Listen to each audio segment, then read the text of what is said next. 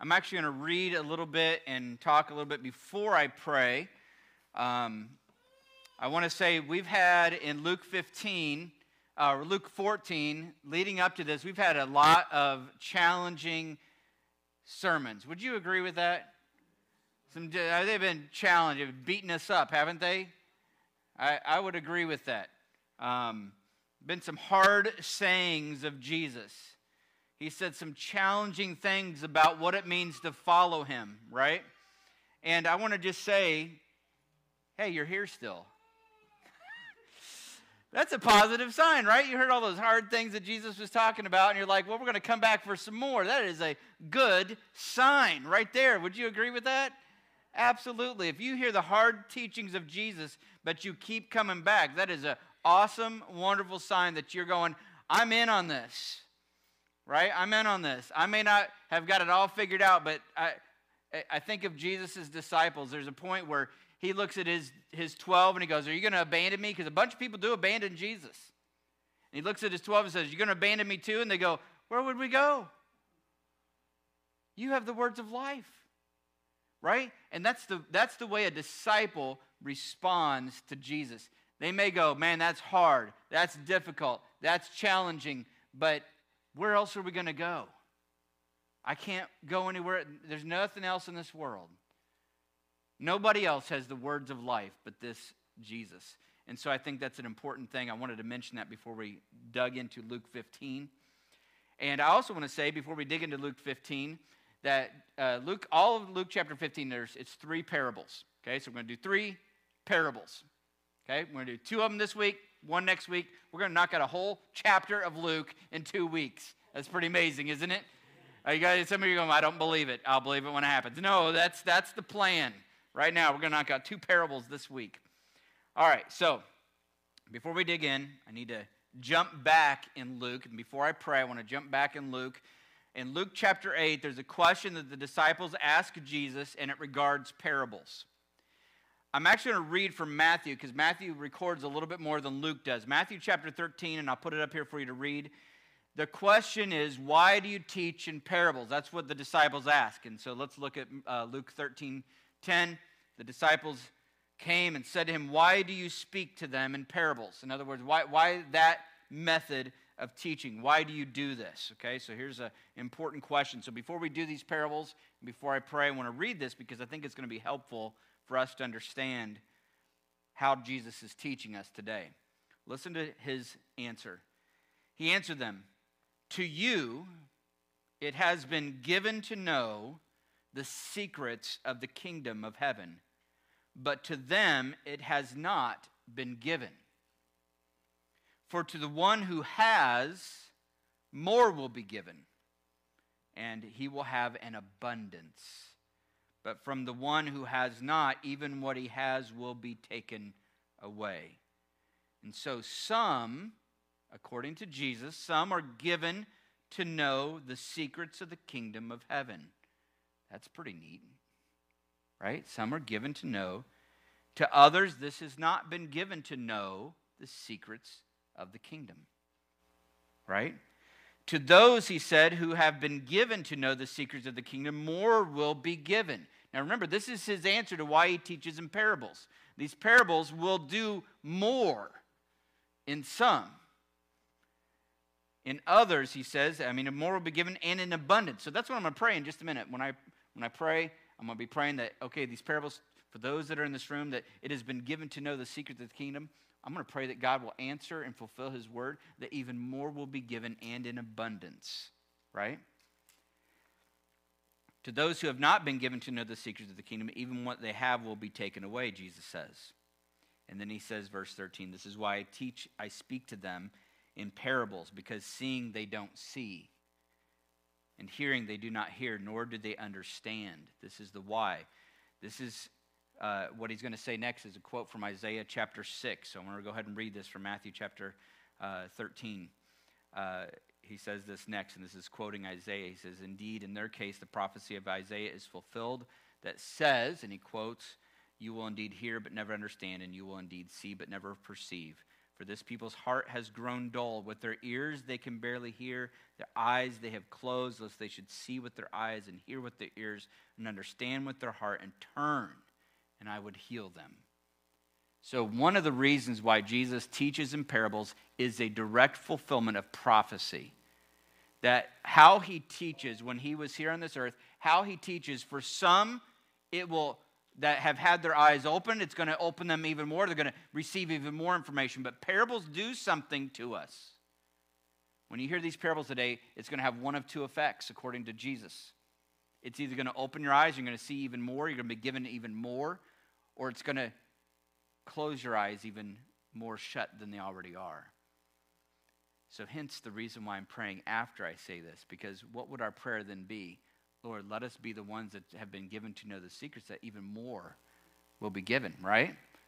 So let's take a moment before I jump into these parables and let's just pray for that exact thing. Heavenly Father, we want to ask now, Lord, as you've told us that you, you taught in parables to for the purpose of giving even more and in abundance to those who have been given to know the secrets of the kingdom of heaven. Lord, my hope today is that everybody in this room is amongst those that have been given to know the secrets of the kingdom of heaven.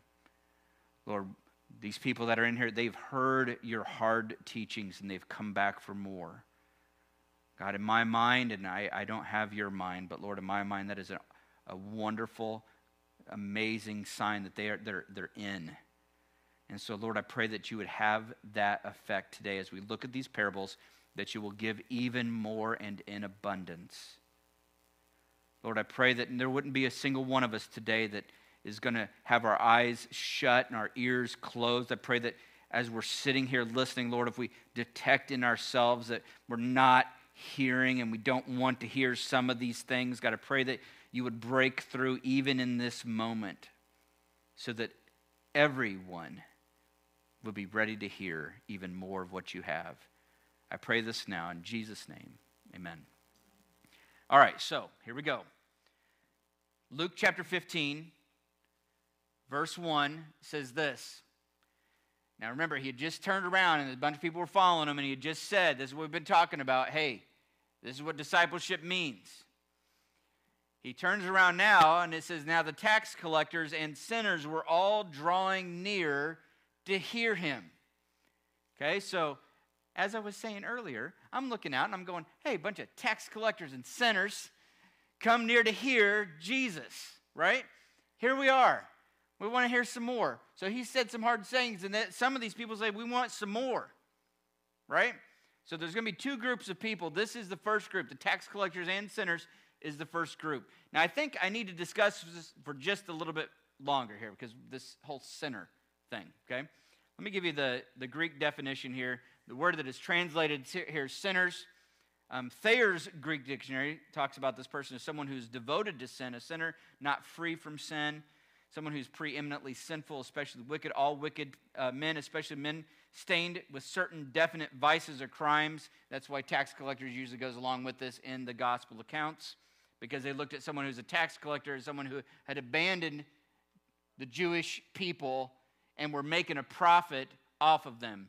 Tax collectors were quite often wealthy because they were collecting taxes, but some of the taxes they were collecting, who was, who was getting it?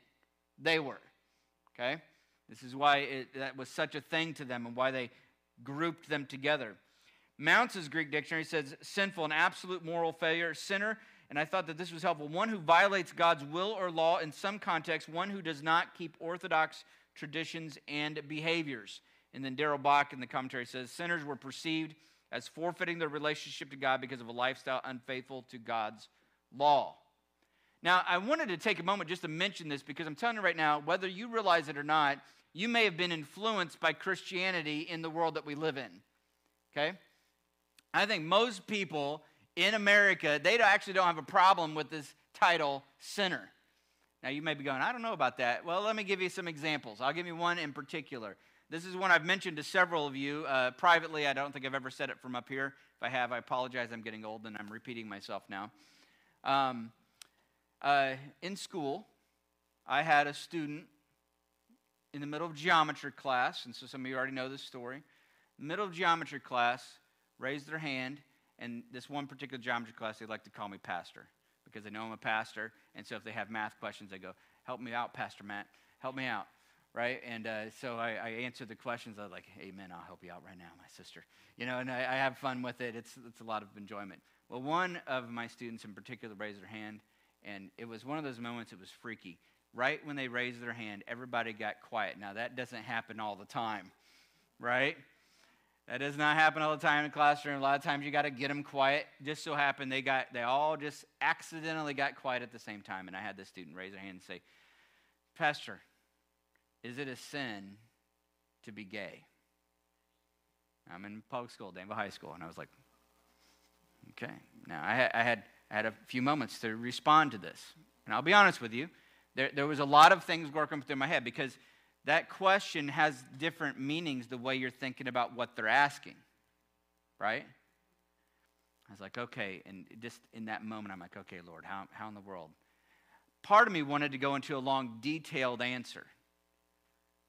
Okay? Part of me wanted to go into a detailed answer to say, and, and just, just so everybody knows where I stand, I wanted to go into this detailed answer because I wanted that person, that, that kid, to know that the sin is not being something. The sin is what you do, right? And so I felt like go, I need to go into some long detail. If somebody's struggling with same sex attraction, I, I, am not going to sit there and condemn them for the struggle. The, the, the sin is doing what goes against God's law. And so I was like, how do I address this in a short, succinct way that's going to help in this moment, right? And, and, uh, and so I said, in that moment, and I, I, I give God the glory because I thought, I never thought about this answer before in my life. I said, Well, do you want to know what I think or what the Bible says? And this student went, hmm, What the Bible says. And then I was, Okay, I'm still back at my dilemma. And I, I knew in that moment, I thought, Okay, I can answer this just, just point blank because I know what she means.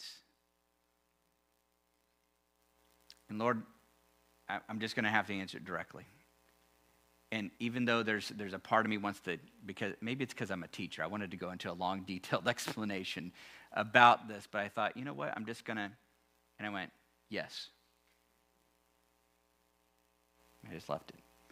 Now, I'm sharing that story not because of that part, but because of what happened next. What happened next was she went, oh, okay. And then a conversation broke out amongst them about sin. And it didn't go long enough for me to jump in because I was really chomping at the bit to jump into this one. But it, then it got steered off into something completely different, as it does with youth.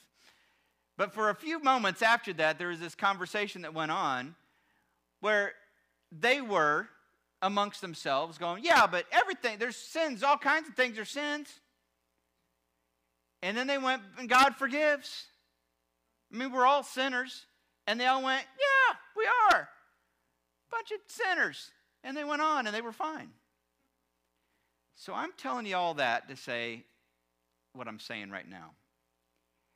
In their mind, in the, the, the gospel setting, in Jesus' time period, for them to say the tax collectors and the sinners would have been received differently than the way we would necessarily receive it. That's why I'm telling you this. Okay? We hear it and we go, yeah, we're all sinners. Some of us more happy about it than others. Oh, yeah. And for them, it was a rebellion against God's law. So there were people who had said, I'm not going to have anything to do with this God anymore and make it a point. We still have that today but it's not seen in the same way. Does that make sense? Okay. For Jesus' day, these people were definitely seen. There are people that had specifically said, We're out and we're living this lifestyle. Uh, in our society, that doesn't happen quite the same way. And I'm going to talk about that again a little bit later. But I think it's important to understand it in terms of how Jesus is hearing this. Does that make sense? Okay, so now this is what a sinner is. And these people have come to hear. Now, let me introduce you to the other group. You ready to meet the other group? The other group, you've met them before. Okay? Pharisees and the scribes. You guys don't like them, do you? Yeah, those Pharisees. I know how you feel about them. Pharisees and scribes are grumbling, saying, This man receives sinners. So Jesus is doing two things he's receiving them and he's eating with them. Now, this second group, the scribes and Pharisees, so the group, the first group, tax collectors and sinners, second group, scribes and Pharisees. Right? This is the religious leaders, religious class. These are the leaders and the teachers of the nation. Uh, they are not, in their mind, sinners. Right? What's group one doing? Group one is coming near to hear. Group two, what are they doing? They're complaining about it. How, what's he doing with these people? What is their complaint? This man receives sinners and eats with them. To accepting or receive them is not simply just saying, I just so happened to be at La Pot and we were inside tables, right?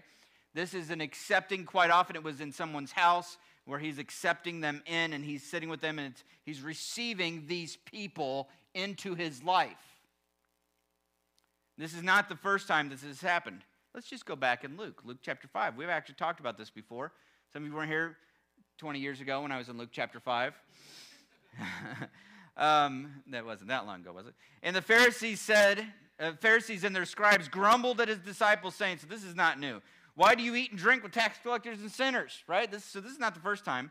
And Jesus answered them, Those who are well have no need of a physician, but those who are sick, I've not come to call the righteous, but sinners to repentance. We've talked about that, and there's some irony in that as well. And the irony about is who is actually well and who is actually in need of a physician. Obviously, the Pharisees are also in need of that same physician. This is not the last time this is going to come up. When we get to Luke 19, 20 years from now, right? Uh, Luke 19 is the story of Zacchaeus. Who's heard of Zacchaeus? He, he was a wee little man, right? No offense to us, wee little men, right? Uh, he was a wee little man, and a wee little man was he. He climbed up in a what? Sycamore. Sycamore tree for the Lord he wanted to. And as the Savior passed that way, he looked up in the tree and he said,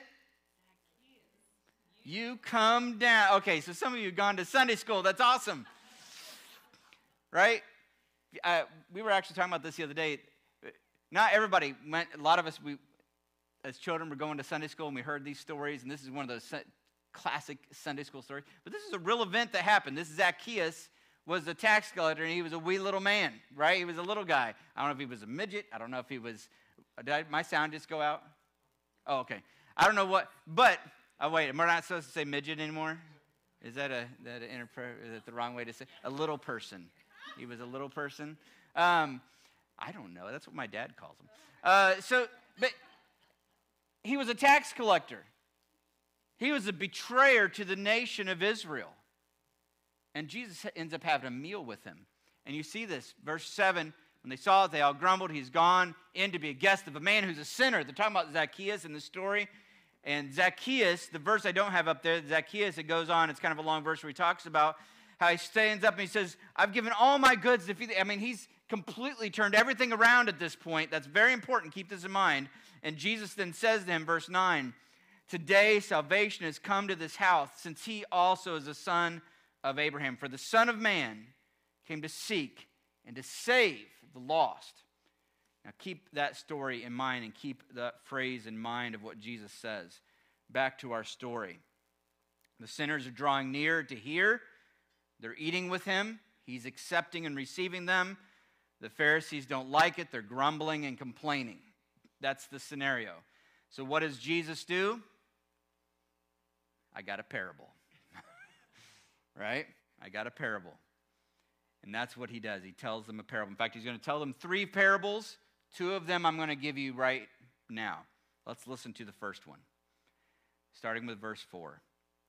What man, of, what man of you, having a hundred sheep, that would not be a huge herd of sheep for that time period. A huge, big herd would have been around 300. This is a modest herd of sheep, 100 sheep.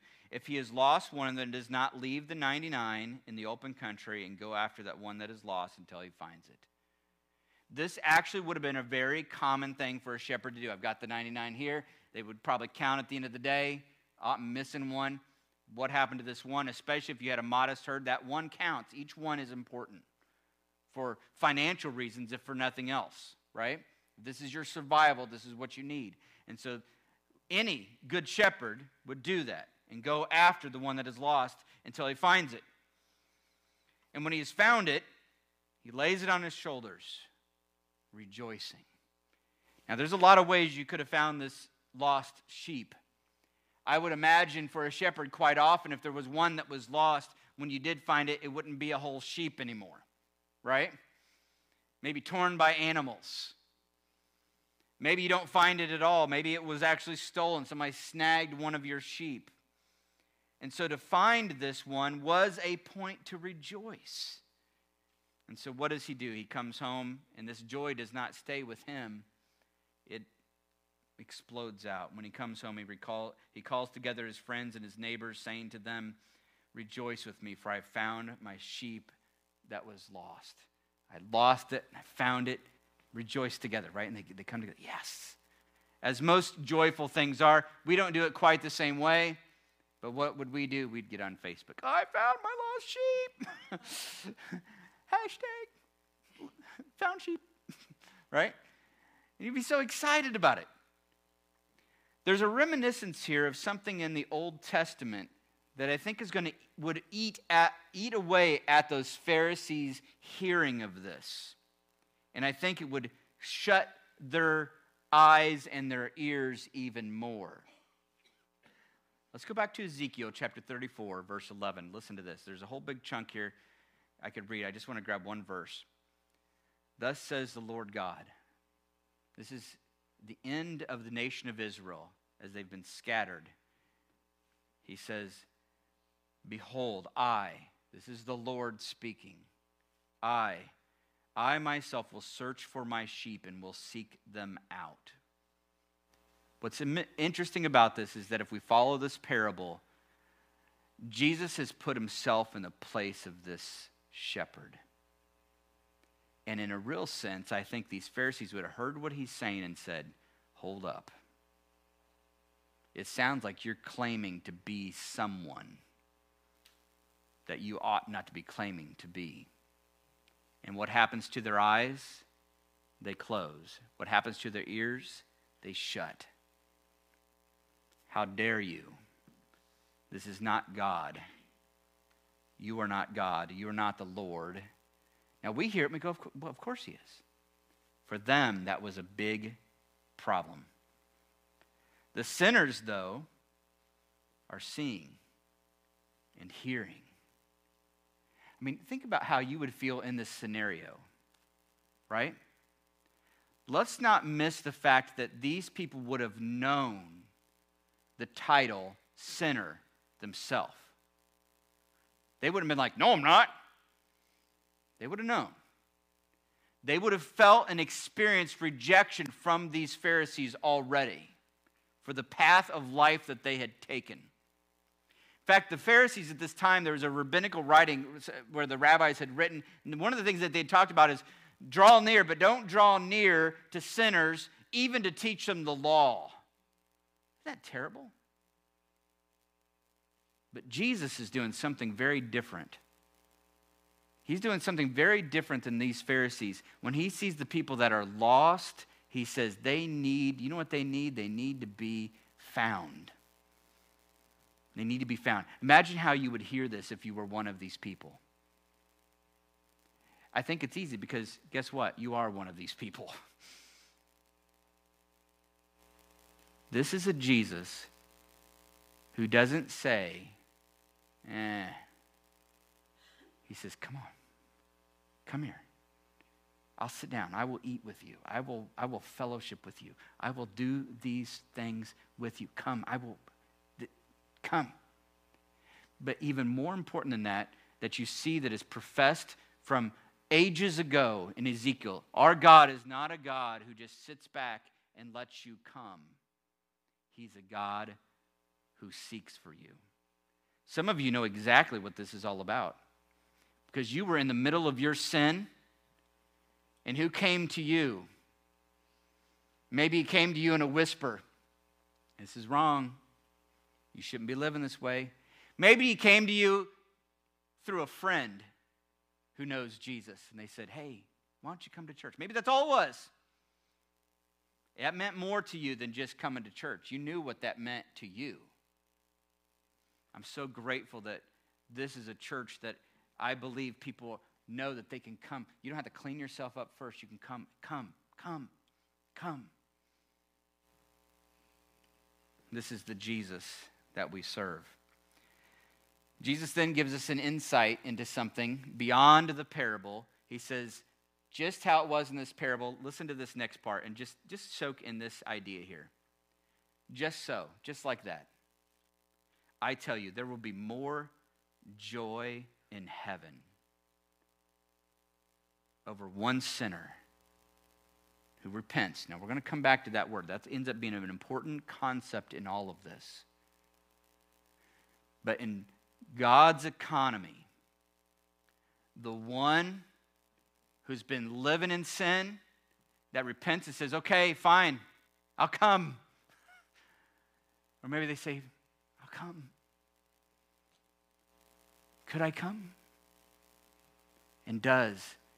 There is joy in heaven when that happens. That's awesome. You want to know something that brings God joy? It's when people go, I'm ready to turn away from this and come to you. And no matter what you've done or where you've been or how bad it's been or anything, it doesn't matter. Anything in God's economy, if you get to that point, you say, okay, Lord, I'm, re- I'm ready to come. That God is there. We're going to see this so clearly in the third parable that we won't get to this week. A rejoicing father is what we're going to see. A father who says, Yes, you've come.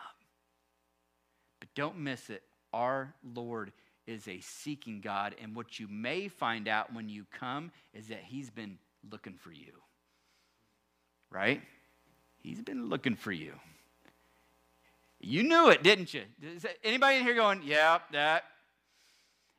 In the worst of the worst things you're doing, it's like, it was like he was right there going, really? Seriously? What are you doing? What are you doing? Come on. Come. Come on. Let's go. Mounce's Greek dictionary defines that word repent. To repent, it literally means to have a turn of mind, a change of mind.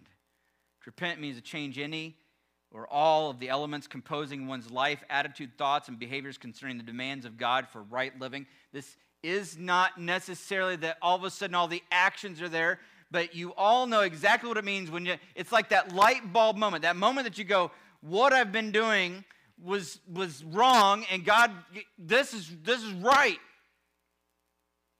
This is, this is the right thing. And we all know that that change happens like that so often. Does the change always, I mean, we're stuck in this body of sin, like Paul the Apostle talks about. There's a lifelong battle killing off all of that old junk. But we all know exactly what this repentance is all about. It's that moment when the light bulb goes on, you're like, okay, I see it now. And I'm telling you, that you have been given to know the secrets of the kingdom of heaven, as Jesus puts it. And what he wants to do is get, continue to give you even more and more and more. And I think one of the things you can get from this is that God is a God who seeks lost people. All right, there's another parable. It's going to mirror the first one. So you're going to hear it and you're going to go, I can see the saying essentially the same thing. Listen to this next one. Or what woman, having 10 silver coins, this is a, a drachma, and one of these coins would have represented a full day's wage. Okay? So think about what you make in a day, a full day's worth of work. Okay? That's what one of these coins would have represented. And she's got 10 of them saved up, right? What woman, having 10 silver coins, if she loses one coin, does not light a lamp and sweep the house and seek diligently till he finds it. Now, I know exactly what this is like. I lose things all the time. I don't, don't I heard that. I think my wife just gave an amen. Um, I lose things. Well, what, what happens when you lose it? Do you, anybody in this room can testify you lose something? What do you say? You're tearing everything apart. Do you do that? And then you start looking places where it doesn't make any sense. And it's always the last place that you look, which makes sense because you stop looking after you find it. So that it's always the last place that you look. Okay, uh, but but you go. I mean, you start. And I, I lose my keys, and I'm like, I'm, I'm tearing things apart. I'm throwing things out. I'm ripping everything apart. I usually go to my wife at least once and go, "What'd you do with them? What did you do? I know you do. I know you did something with them." And that, that that's not true. It's usually me. But you tear it apart, and this is what the, Jesus said. I mean, this is this is. I love his stories because the stories that we hear, we go, I know exactly what this is like. And if you lost that big of a chunk, a day's worth of wages, and you found it, she calls together her friends and neighbors saying, I mean, so she's like, Facebook, hashtag lost coin. I found it. And she's rejoicing, and you guys are all like hitting your little smiley faces. Yay, yay, yay. Right? Well, they didn't have that then, so what they do? She went outside. Hey, I found my coin. I lost my coin. I, we knew you were looking for it. There's dust flying out your window. We knew you were looking for something. You found it? Yeah, it's awesome. And there's rejoicing at it because most likely this woman was probably in a neighborhood with other people who a day's wage was significant. And they all went, Oh, my word, I know exactly what you're feeling. And there was a rejoicing together. Rejoice with me, I found the coin that I had lost. Just so, and Jesus gives a little bit more information here. Just so I tell you, there is joy before the angels of God over one sinner who repents. Think about that. Since the story is illustrating something, I can't help but think that when one sinner repents, God goes, I found one. And he sends out a proclamation Angels! And the angels are like, There's another one! And they come together. And so when those moments happen, when somebody says, I repent, and they, they turn to Him, when they were facing this way, and there's that moment where they repent, God knows that moment more clearly than any of us does. He sees the heart. And when God sees that, he goes, Angels, rejoice. Now, I don't know what angels rejoicing sounds like. I'm hoping one day we get to experience that, aren't you? I'm hoping one day we get to experience what that actually looks like. The Bible talks about trumps and harps and all kinds of things. I don't know. I can imagine it's loud and boisterous. I imagine it's full of joy. And I want you to know that one of the things that we ought to be doing as God's people is mirroring exactly these things. Number one, looking for the lost, our eyes open to the lost, our hearts open to the lost, our houses potentially open to the lost. But the joy comes at that repentance. There's a lot of simple ways you can do that. When, that, when somebody goes, I'm, I'm trying, I'm doing, I'm, I'm turning away from this. Yes. We ought not to ever be the sort of people that go, yeah, I'll believe it when I see it. Right? I encourage us as a church to be optimists about that, to encourage it, to rejoice tentatively. Now, we're not God, so we can't see the heart. But I'm going to take every opportunity when I see someone say, Yes, I want to repent or I'm doing this repentance. I'm going to take every opportunity to, to hope for the best and rejoice in that repentance and be like, Yes, you can do it because God is good and He's a seeker of lost people. And that's what you were. But now you're something different. And I will be with you every step of the way. Let's do this thing, right? God does not take pleasure when sinful people get it. Would you agree with that? Ezekiel 18, God is speaking. Have I any pleasure in the death of the wicked, declares the Lord God, and not rather that he should turn from his way and live? This strikes at the heart of what we face on a daily basis in the world that we live in. We see a lot of terrible things going on in our world. When people get what they deserve, I encourage you not to rejoice at that, but say with God, I would much rather repentance come. I think the irony of all of this is that the, those Pharisees, are they just as much in need of repentance as the sinners? Yes.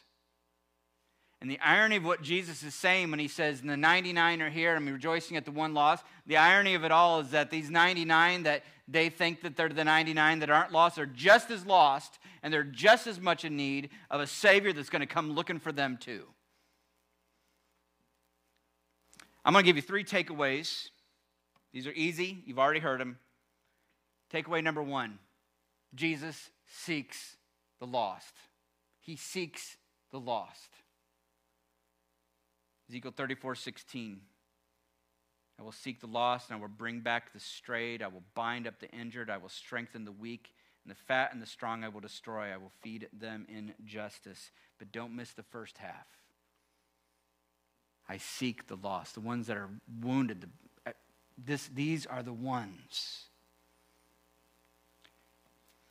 It's interesting. Uh, have, eh, has anyone ever heard of a, a church that calls itself a seeker sensitive church? Anybody ever heard that terminology before? Most of you haven't, some of you have. Uh, it's a term that's meant to represent, and I don't think in and of itself it's a terrible thing. I think there's a lot of it that's good. A seeker sensitive church is a church that, that has its doors open to the lost, where people, anybody can come. Anybody can come. I want to turn that on its head a little bit because I, I think there's an idea there that's good, but what we miss is that it's not sensitive. We ought not to be sensitive to the seekers that are coming here to seek. We ought to be sensitive to a Lord who's seeking them. Do you see that? How would we respond as a church? What if, what if the Lord, I mean, right now, do you realize that right now, at this moment, there could be somebody out here in Danville that's that's God has been working on. He's looking for them. And may, maybe, maybe honestly, maybe it's just they've, they've done the same dumb thing again. And they're finding themselves, maybe even right now, they're finding themselves in a horrible situation. And in that dark, dark moment, God has spoken to them and said, There's hope. Repent and come. What kind of church is sensitive to the way that Jesus seeks people out. Let's get real practical. I think as a church, we ought to be the sort of church, and I think we are. I think we're doing pretty good at this. So I just want to make sure everybody understands. I, I think we're doing pretty good at this. Not perfect. I think we got, we got a good platform, a good foundation of this set. We got to be the kind of church that somebody could walk in here no matter what manner of life they've been living could walk in here to see Jesus. Right? Now, there's an important thing I want to say in just a minute, but, but, but let's just start with this. So, if we had somebody to walk into this building that was openly homosexual, would we be like, ah? Is that what we would do? We ought not. We ought to be lovingly, I mean, because that, per, you got to understand, it's not about whether or not they're seeking.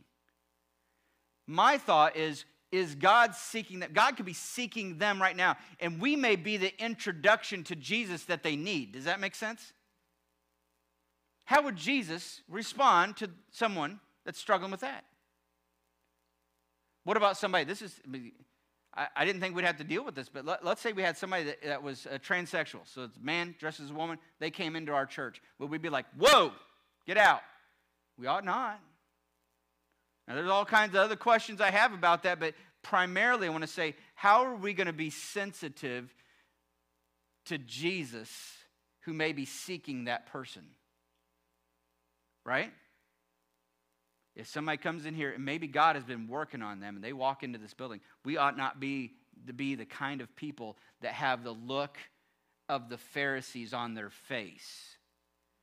Go ahead. I, I, I know, I know, you're not children. And so I'm going to ask you to do something that's going to be very difficult for you to do because you're like, we're not children. Um, uh, but how do you imagine the Pharisees looked when Jesus was sitting down with all these tax collectors? Go ahead and make a face. What kind of face do you think that they were making? Right? Ugh, ugh, ugh. He's eating with them. Ugh. Oh, yeah, that's good. That's good. Some of you, some of you, your faces didn't change. uh, now, when when someone comes in, is that is that the face that's going to represent Jesus the best? I don't think so. I don't think we ought to be a face a bunch of Pharisees in this building because we're all a bunch of sinners and we know it.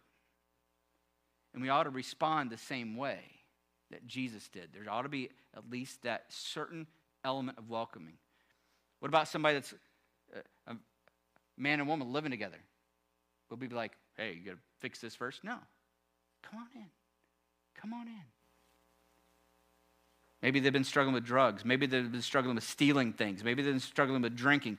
Let's be honest. Maybe they're just lazy.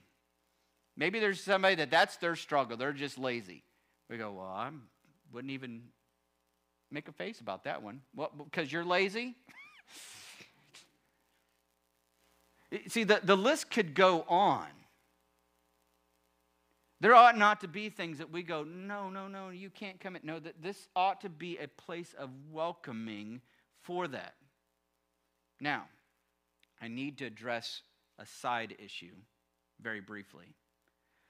Because Paul the Apostle, knowing the teaching of Jesus, there are still some hard things that he said. And so I need to address this just briefly. Because we live in a society that, unlike that society, the tax collectors and the sinners, they knew that's what they were. And the people who thought they were religious, they needed it too, but they thought they were over here. And there's a very distinct line. We got a weird thing going on in our world today that actually didn't start with us, and Paul was addressing it 2,000 years ago. What about, what about the one who says they're a believer and they want to bring all that sin with them, not repentance? Let me ask you does, does anybody, is anybody aware of that type of situation happening in our world today? Well, what do we do then? That's a challenge for churches today. What do we do then? They say, well, no, I, I want to be, be welcoming to everybody. Okay, I want to bring this with me. Did you notice that both times that Jesus said there's rejoicing, it was rejoicing at a sinner who had done what? Repented. Not perfect, not perfectly cleaned up, but had had a moment. My mind has changed. I'm on board with God's way. Listen to Paul the Apostle, just in case you're ever wondering that if they ever dealt with this sort of thing, they did. And Paul the Apostle wrote these words. So listen carefully to these words because this is my guide as a pastor of this church. And I know that Paul, even though he's not here, sinner, um, I, am just joking. He's, he's out of town. um, I, I, know that Paul and I, we've talked about this, and this is, this is one of our guiding principles. That we're, how do we navigate this crazy clown world that we live in? Paul the Apostle wrote, he says, I wrote you in my letter not to associate with sexually immoral people. Not at all meaning, hear this carefully, not at all meaning the sexually immoral of this world or the greedy or swindlers or idolaters, since then you would need to go out of the world, which is precisely what some Christians have done. We can't associate with anybody, and then they, they start their own little, they don't have any connections with any people at all. And Paul says, I'm not talking about that. So he must have written this Corinthian church and said, Don't associate with sexually immoral people. But he says, I'm not talking about those who are sexually immoral of this world. That's not what I'm talking about. Listen to what he says. But I'm writing to you not to associate with anyone who bears the name of brother if he's guilty of sexual immorality or greed or is an idolater or reviler or drunkard, swindler, not even to eat with such a one. See, there's something different going on there. Now, Paul has his reasons for this, and his main reason is he's hoping for their repentance. We've been talking about that lately. But how do we respond? Now, can I ask you, is this going to be an easy one to navigate? No. This is hard, isn't it? This is hard to know. I, am going to, if I'm going to make a mistake, I'm going to err on the side of God's grace and compassion. I want you to know, as the pastor of this church, I'm going to err, I'm going to lean that way. I like to give the benefit of the doubt. I like to give plenty of opportunity. I like to be patient. I like to be a, a cheerleader for someone who's, if they're, they're saying, I'm trying to repent, I'm, I'm, I'm behind you 100%. Right? But I think some of us get too quick to the other side. And I want to say in this church, I want to lean this way. Can we lean this way together? Lean into God's grace. I'm going to trust that if there comes a point where we got to respond the way Paul's talking about here, he's going to make it very clear to us as a church. Would you agree with that? I think that's the way we got to go. We got to say, okay, Lord, if we, need to respond this way, Lord, help us to see. The Corinthian church was having trouble seeing it, Paul had to write a letter about it. Right? We wouldn't be alone, but let us, Lord, give us that direction. Paul ends that. He says, What have I to do with judging outsiders?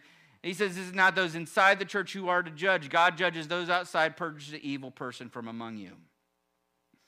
And so there's a place for this as well. But may God give us the wisdom to know when and how to do these things. Amen? Okay. Takeaway number two there's rejoicing over repentance right? He's a seeker of the lost. Jesus seeker of the lost. He's a rejoicer over repentance. I hope that this becomes a characteristic of this church. I think it is so far. I, I see you guys rejoicing when you got, uh, if I may be so bold and honest, I know that there's a lot of people in this room that have had big time struggles with sin in their life.